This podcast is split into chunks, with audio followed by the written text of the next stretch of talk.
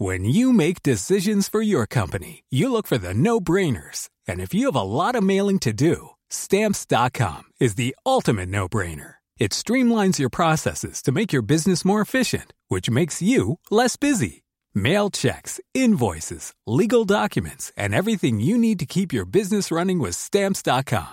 Seamlessly connect with every major marketplace and shopping cart. Schedule package pickups and see your cheapest and fastest shipping options from different carriers. With rates up to 89% off USPS and UPS rates. And with the Stamps.com mobile app, you can take care of mailing and shipping wherever you are. Make the same no brainer decision as over 1 million other businesses with Stamps.com. Sign up with Code PROGRAM for a four week trial, plus free postage and a free digital scale. No long term commitments or contracts. That's stamps.com.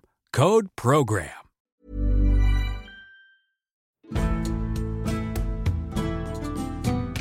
Welcome to this episode of Gone Medieval. I'm Matt Lewis.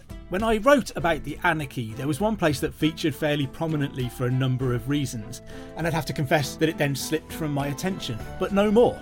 Tony McAleavy has taken the story of Malmesbury Abbey and breathed new life into it. His research has thrown up some fascinating new information too. One piece is particularly shocking, so I've asked Tony to pop along and talk to us about his new book, Malmesbury Abbey 670 to 1539 Patronage, Scholarship, and Scandal. And believe me, you want to stick around for the scandal part, which, let's face it, is always the best bit of any story. Welcome to Gone Medieval, Tony. Thanks, Matt. Great to be here. It's wonderful to have you to explore this a little bit further. And I can't recommend staying till the end of this too much because it's such a fascinating, incredible story at the end. but before we get there, Tony, why did you choose to write a book about Malmesbury Abbey? What attracted you about that place? I've set out to write a kind of institutional biography of a remarkable community. So there was a religious community continuously, even through the Viking period, from the 7th century to the 16th century. And that story has never been told before in a full length study. And when you start looking at Malmesbury, it gives you back so much in terms of the sources, lots of sources never before published or translated into English. As you said, Matt, I've called it subtitle Patronage, Scholarship, Scandal. Patronage because there's so many interesting royal connections in terms of the endowment and the foundation. Scholarship because it was an incredibly important place culturally.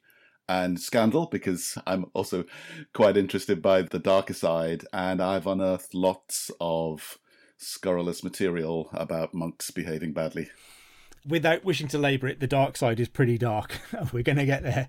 The first point at which it registers on my medieval radar, I guess, is as the burial place of Athelstan, the first person to call himself the King of the English. Why did Athelstan choose to be buried at Malmesbury? There were strong connections right from the beginning between Malmesbury, the Minster, and the royal house of Wessex from the 7th century onwards. Athelstan dies in 939, as you say, first king who rules over the whole of the place that we now call England. So, why did he choose Malmesbury? I think a couple of reasons. I'd sum it up as piety and politics. He was extremely religious and was particularly devoted to the cult of St. Aldhelm, and he wanted to be buried next to the relics of Aldhelm and he attributed his great victory in 937 at Brunanburh to the intervention of Aldhelm of Malmesbury. So that was the piety bit. Politics, because Malmesbury is an interesting place. It was always on the border between Wessex and Mercia. And actually, right at the beginning, it had joint sponsorship by the two royal houses, quite interestingly. And Aldhelm, I'm sure of this, was trying to make a political statement that he was a king for all the English. So he wasn't going to be buried in Winchester, the West Saxon heartland. He was going to be buried in this place on the border between Wessex and Mercia. That's a fascinating decision. You mentioned Aldhelm there. How does he figure in the story of Malmesbury? Aldhelm is amazing, and I don't think he gets enough due attention and credit. People know a lot about the Venerable Bede, but Aldhelm comes before Bede. They're contemporaries, but Bede's significantly younger. And Aldhelm has a claim to be considered as England's first writer, in that he's the first person of English ethnicity who sets out to have a career as a writer and whose works survive. So his Latin works survive and he was immensely influential as a writer and as a poet. And he was almost certainly a member of the Royal House of Wessex. so he had access to some resources. And he made Malmesbury one of the leading centres of higher education and scholarship around about the year 700. The other big name chronicler writer that I associate with Malmesbury is William of Malmesbury, who in the 12th century is setting down these kind of epic histories of England. How important was William to the story of Malmesbury? William's important clearly in his own right for the reasons you've described. After Bede, arguably the greatest historian produced in England in the Middle Ages, described as being possibly the most learned man in 12th century Europe by Rodney Thomson, because his works have got so many references to so many different works. He had access to an amazing library. So he's important in his own right, but he's incredibly important in terms of the history of Malmesbury because he was fascinated by the history of Malmesbury. And in both his great works, the history of the bishops and the history of the kings of England, he gives us lots of really rich detail about Malmesbury's history. So we're hugely dependent on him for our understanding of the Anglo Saxon monastery and what happened after the conquest in Malmesbury. And he was a big champion of Athelstan as well, wasn't he? Because obviously he's at Malmesbury where Athelstan is buried. So as Alfred the Great's reputation is probably steamrolling through all of the other Anglo Saxon kings, William does try to revitalise the story of Athelstan as the man who really united England. Yeah, he's a huge fan of Athelstan and devotes a lot of attention to Athelstan in his history of the kings. He almost certainly saw the body of Athelstan when it was reinterred in the early 12th century. He describes the body of Athelstan. So we're immensely indebted to him. Some scholars think that he was involved in a poetic inscription that was placed onto the tomb of Athelstan. Sadly, it's not there anymore. We still have a tomb of Athelstan, but it's a much later medieval artifact. And without giving away the big ending that I've been building up so much, were there lots of new things that you discovered about Malmesbury that maybe you weren't expecting when you embarked on this?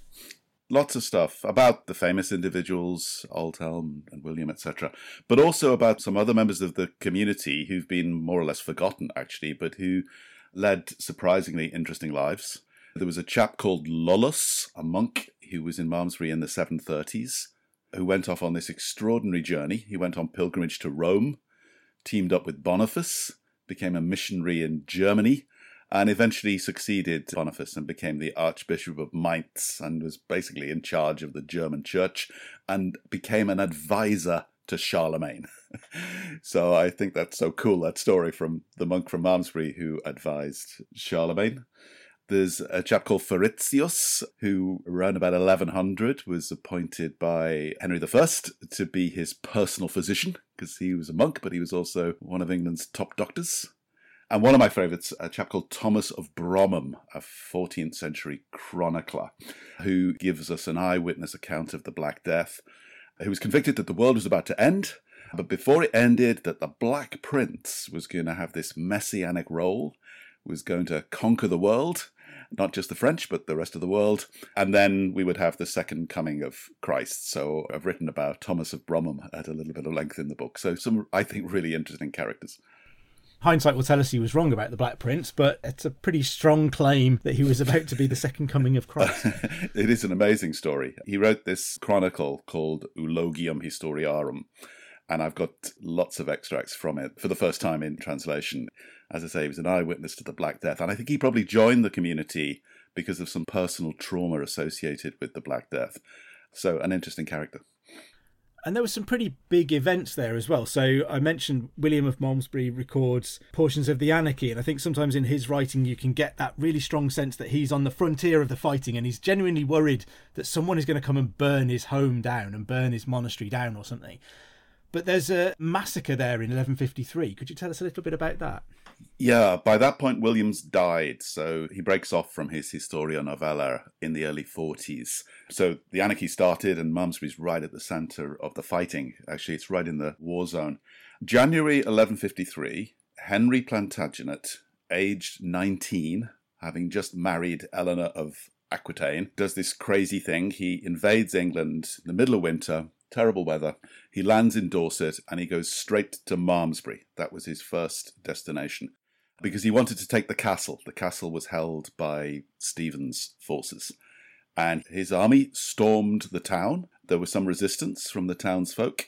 They then fled to the abbey church to seek sanctuary, and Henry Plantagenet's Flemish and Breton mercenaries pursued them, ignored the sanctuary, and massacred monks and townsfolk in the abbey church. And this is a story that's only relatively recently come to light because we rediscovered the lost ending to the great chronicle, The Deeds of Stephen, that tells this tale. It must have left a bit of a scar on the community and perhaps on young Henry as well to witness that kind of massacre within the bounds of a church. Yeah, I don't think he was very happy about it. I think this mercenary army was out of control. And afterwards, I've explored the way he tries to mend fences with the community in Malmesbury. And he's well disposed. He gives charters in favour of Malmesbury. He actually rocks up in the mid 1150s, a few years later, with Thomas Becket, his chancellor, and grants a charter to Malmesbury. So I think he was trying to make amends. Yeah. Well, I'm not going to put it off any longer. I'm going to come to the. uh, uh, yeah, I'm labouring the point, but this is such an incredible story this really leaps out from what is a fascinating book. This is an incredible episode in which we essentially have a mass murdering abbot of Malmesbury. It's pretty shocking. Who was he and how did you discover him? He's a monk of Malmesbury who became abbot called John of Tintern. I think he has a claim to be seen as the single most immoral monk from the whole of the Middle Ages. That's a pretty big claim. And, He's in a yeah, big pool of fairly immoral people there. Yeah. Show me someone who's got a worse track record. I discovered a file. It is actually literally a criminal file detailing his felonies in the National Archive in Kew. And it contains all sorts of accusations against him made by the local juries. So the legal system was a bit different then. The juries were local guys who were supposed to know who'd done bad stuff locally, and several local juries accused him of a whole series of crimes, including multiple murders. So, if we work our way through his career a little bit, when was John at Malmesbury? He's called John of Tintern, so I assume he came from Tintern, the place in Monmouthshire where there is the magnificent Cistercian abbey. He first appears on the record in 1318 and his first appearance is linked to criminality because he's accused of being involved in a mass brawl with 40 other guys from Malmesbury in the town of Lechlade. And then he pops up a lot in the record in the 1320s, and he clearly becomes a very senior monk and a sort of man of business for the abbot. He goes to Parliament to represent the abbot as a proxy he finally becomes abbot in 1340, and in 1343, amazingly, he goes on the run because an arrest warrant has been issued for him. I mean, what a guy. What are the monks doing electing this guy as their abbot? It absolutely blows my mind. And you mentioned that this file was in the National Archives at Kew. Was it just one of those things that's yet to be catalogued? It was just sitting in there in a box waiting to be found? That's exactly right. It wasn't hidden away or anything, it's just there and it's there in documents associated with the Court of the King's Bench, because it was in front of this particular court that he was eventually taken. I've been massively assisted in my detective work by the amazing achievement of the University of Houston in Texas, because history folks there have digitized about 10 million images of medieval legal records from Kew and they've given you ways of navigating your way through it.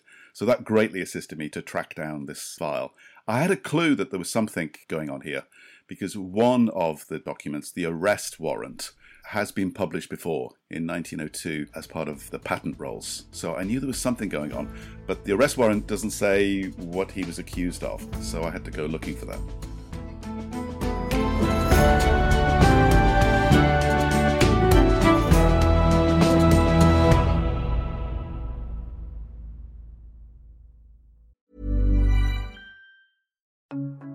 Host of Dan Snow's History Hit podcast here. History isn't just dates and facts, it's about the incredible stories that shape our world. Three times a week on my podcast, my expert guests and I bring you extraordinary stories of heroism, discovery, mystery, and power. Expect tales of lost tombs, daring escapes, power hungry rulers, and those determined to bring them all down. If you're a history lover or just looking for a good tale, you'll want to check out Dan Snow's History Hit wherever you get your podcasts.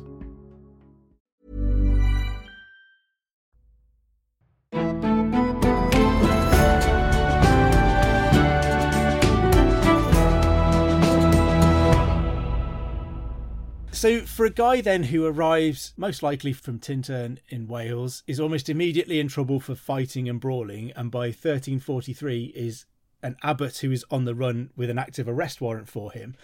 What do we know about what John actually did? What are some of the charges that are laid against him?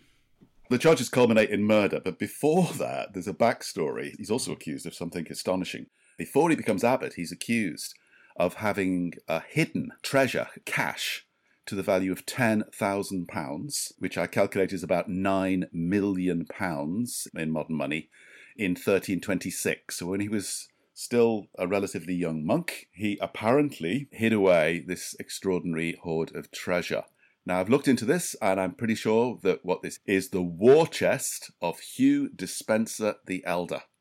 So in 1326, Queen Isabella and her lover Mortimer, they invade England. They overthrow Edward II, Isabella's husband, and Edward and his advisors, the Despensers, initially they flee westward, and their plan was to organize an army, I think, by the time they got to Wales. And almost certainly they took with them this huge amount of cash, which they left in the safekeeping of John of Tintern at Malmesbury. That seems like a pretty poor choice with the benefit of hindsight, doesn't it? I think he hid it away and was probably quite embarrassed and troubled because, of course, the Malmesbury monks were on the losing side. The Despensers were rather horribly put to death and they had this huge treasure trove. So that's one thing he's involved with. And then in the 1330s, the accusations of the local juries that he was responsible for at least four murders. And the file gives very specific detail about who was killed, where they were killed, and how it took place. And he uses contract killers. So he doesn't actually kill people himself. He's accused of having hitmen. And one particular hitman, a guy called Henry of Badminton. So his name comes up over and over again. So if you fell foul of John of Tintern, there was a chance that Henry of Badminton was going to turn up. And this was very difficult news. So there are three murders described in which Henry of Badminton's given his instructions by Tintern. He goes off, he kills the person concerned, and then he comes back for a sort of debriefing with John of Tintern at a place called Cowfold, which was the country house of the Malmesbury monks just outside Malmesbury. So he's responsible for at least four murders. The jurors suggest that there were many more, but they only itemized four of them. He was also responsible, they say, for several arson attacks on his enemies. The most dramatic one takes place in about 1336, and it's in the village of Lea, L E A, which is just outside Malmesbury, where his forces, guess who was there? Henry of Badminton was there, burned down the manor house where there's a chap called Ralph of Coombe living, and abduct Ralph's wife, Margaret of Coombe, then proceeds to become John's lover, and John and Margaret live openly, so say the jury, for the next seven years in Malmesbury. So he's an adulterer, he's an arsonist, and he's a murderer, and he's a gangster because he's got a whole group of associates who are working with him, his gang. I was about to say, he sounds like something out of a mafia movie, doesn't he? He's a full on godfather figure. He's got Henry of Badminton there as his enforcer. He's yeah. accumulating all of this wealth, you know, taking other people's wives and just living openly with them. There seems to be this sense that the whole community around there kind of know what he's up to, but he's probably maybe too powerful for them to really bring down. I think that's exactly what's happened. That's exactly right. He is part of the establishment in some respects, he's in charge of elements of local law and order. He's also in cahoots with other locals, and yeah, that's the context. Do we know what motivates John to commit some of these crimes, particularly the murders? If he's hiring someone to go and do it, it's clearly premeditated hits that he's ordering. What is his motivation for these? The juries very rarely comment on that, but there's one exception when they talk about how all his crimes were done for love of land and he's busy doing all sorts of deals relating to the estate of the abbey. He's trying to maximize the return from the estate. When he falls out with people, he has enemies, and the people that he kills are typically tenants, senior tenants, local gentry, and he wants to get them out the way. He's fallen out with them, but he also wants to give their land to his cronies I think there's another part of the motivation to do with the financial pressure that the abbey was under. Because if you come to Malmesbury, and there's a magnificent fragment of the medieval abbey that still survives as the parish church, and it's very famous for its 12th century Romanesque work. But actually, the main roof of the abbey building was rebuilt about this period. And it was an extraordinary investment and piece of work. And my theory is that it was initially going to be patronized by the Despensers but they came to a sticky end, and the Abbey was in trouble because they were trying to pay for this extraordinary rebuilding campaign. So they needed money, and I think a combination of these local disputes over land and his need to maximize the cash for the building campaign drove him to it. I wonder whether he's able to rationalize it as the ends justifying the means that you know he's doing all of this for the glory of the church and for the glory of God and all of that kind of I don't know how do you play that in your mind? Was he just greedy? I can't see how you could possibly rationalize what you were doing and justify it in that way. One of the things I came across that I thought was interesting is that in the Vatican archives, there's an application from him to the Pope for a plenary indulgence. In other words, he sent a messenger, actually not to Rome, to Avignon, and paid the due fee so that he could get this piece of paper from the Pope saying, At the hour of your death, I absolve you of all your crimes. And I like to imagine that there was some sort of guilty conscience that drove him to that particular act. Yeah, so he managed to get himself a get out of jail free card to be played on his deathbed. Yeah. It's unbelievable. Get out of hell free card. Yeah. yeah. That, yeah. Given that some of these crimes seem to be fairly in the open, you know, living with someone's wife for seven years, do we have a sense of what the other monks and what the wider church might have thought about what John was up to? I've come across nothing that suggests that he was in trouble with the church because of the way he lived. And everything seems to suggest that he had the support of his brethren because, as you said, they elected him as abbot. So he's been involved in all sorts of crimes, including these murders, in the previous decade when he isn't the abbot, he's a senior monk. And then in 1340, they choose him as their abbot. And we do know from the criminal file that he's got at least one henchman who is a fellow monk. So there's another guy called John of Rodbourne, who is his partner in crime, who is also accused separately of other murders.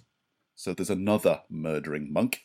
John also has a lover. Later on, it comes to light that he's got an illegitimate daughter called Denise that he tries to find a good husband for.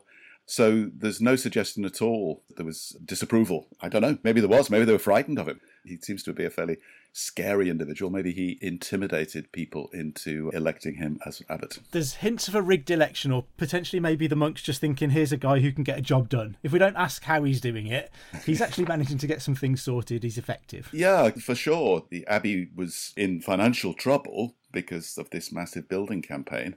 So maybe folks saw that as a rationale. I don't know, but by any possible standards, what he did was so utterly wrong. It is very peculiar that he should have been chosen as abbot. Yeah. And you mentioned that 1343 comes along this arrest warrant and he goes on the run. Do we know what becomes of John? Yeah. As I said, this is where the story started in terms of me coming across this arrest warrant. And it is an extraordinary document. What's happened in March 1343 is that there is an inquiry in Wiltshire into local law and order. And I wonder who crops up on their radar. yeah, and it's that inquiry that leads to the submission of all these jury statements. And royal justice is sent down from London to investigate law and order in Wiltshire. And he receives all these reports from the local juries and he decides to act. So he goes back to London and gets the arrest warrant issued. But John goes on the run, and he goes on the run with his lover, Margaret, and her maid, Joan Chosey, and about 35 other people. There's this huge list of suspects who are named. Anyway, they go on the run, but eventually he surrenders. After a few weeks, he surrenders and he's arrested and he's held in custody for a while, and then he's bailed and then in October, he has to go to London with Henry of Badminton and John of Rodbourne, these three arch suspects are tried at the King's Bench, or rather, they present themselves to the justices. But they get off. Some sort of deal has clearly been done in the background, and they are given a pardon in return for a fine of £500, which was a huge amount of money, and he gets away with it. As far as I can see, he dies in his bed in 1349 we know this very precisely on the 8th of August, 1349. There's a pretty good chance that he dies of the Black Death because that's the height of the plague. He gets away with it. So, just to be clear, in the middle of the 14th century, we've got an adulterous, racketeering, arsonist, mass murdering, mafiosi monk, and he literally gets away with it. He just gets away with murder and goes on to live the rest of his life. Yep, that's it. That's what the record says. And I see no reason to disbelieve the juries. I think the evidence is compelling, there's lots of circumstantial detail about what he did, and he is pardoned. But you don't get a pardon unless, in theory, you've done something wrong. You're being pardoned. So there is a suggestion of culpability in this, and he has to pay a fine. You don't usually get fined unless you've done something wrong. And he doesn't seem to challenge this. He accepts the fine and he pays the fine. But that was his punishment for murder and gangsterism. He was fined. My mind is genuinely blown, Tony. I mean, you must have sat there looking at all of this stuff in the archives, mouth open. How much more of this can there possibly be? Because it seems endless as well. It is completely astonishing, isn't it?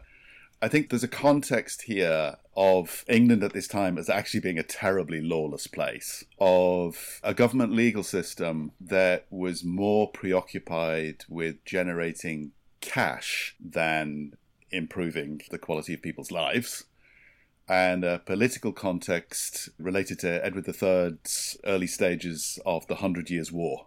Edward is fighting the French and his chief priority in terms of the legal system is how far it can generate cash for him to fund the war against the French. And if you combine that with the fact that there's clearly a corrupt local establishment in Wiltshire, where Jonathan is definitely working with the local sheriffs who are supposedly in charge of law and order in a corrupt way, then we can maybe begin to make sense of this extraordinary phenomenon. Yeah, it's incredible. A book on Malmesbury Abbey would have been something I would have read anyway as an incredible place with incredible stories to tell, but this is almost like, in a weird, dark way, the icing on the cake to have a story like this associated with it, which is just absolutely unbelievable. So, thank you so much for joining us and sharing all of that with us, Tony. It's been great. Great pleasure. Thanks, Matt. Tony's new book, Malmesbury Abbey 670 to 1539 Patronage, Scholarship and Scandal, is available now if you'd like to learn even more about the terrible John of Tintern. There are brand new episodes of Gone Medieval every Tuesday and Friday, so please join us next time for more from the greatest millennium in human history. Don't forget to also subscribe or follow us wherever you get your podcasts from, and to tell all of your friends and family that you've gone medieval. If you get a chance, please do drop us a review or rate us anywhere that you listen to podcasts to help us reach new audiences. Anyway, I better let you go. I've been Matt Lewis, and we've just gone medieval with History Hits.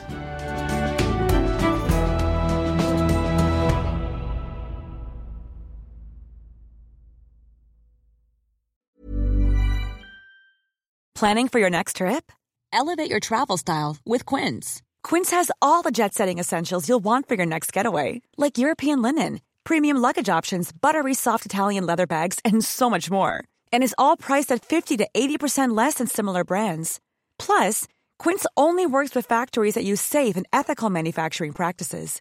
Pack your bags with high-quality essentials you'll be wearing for vacations to come with Quince. Go to quince.com slash pack for free shipping and 365-day returns.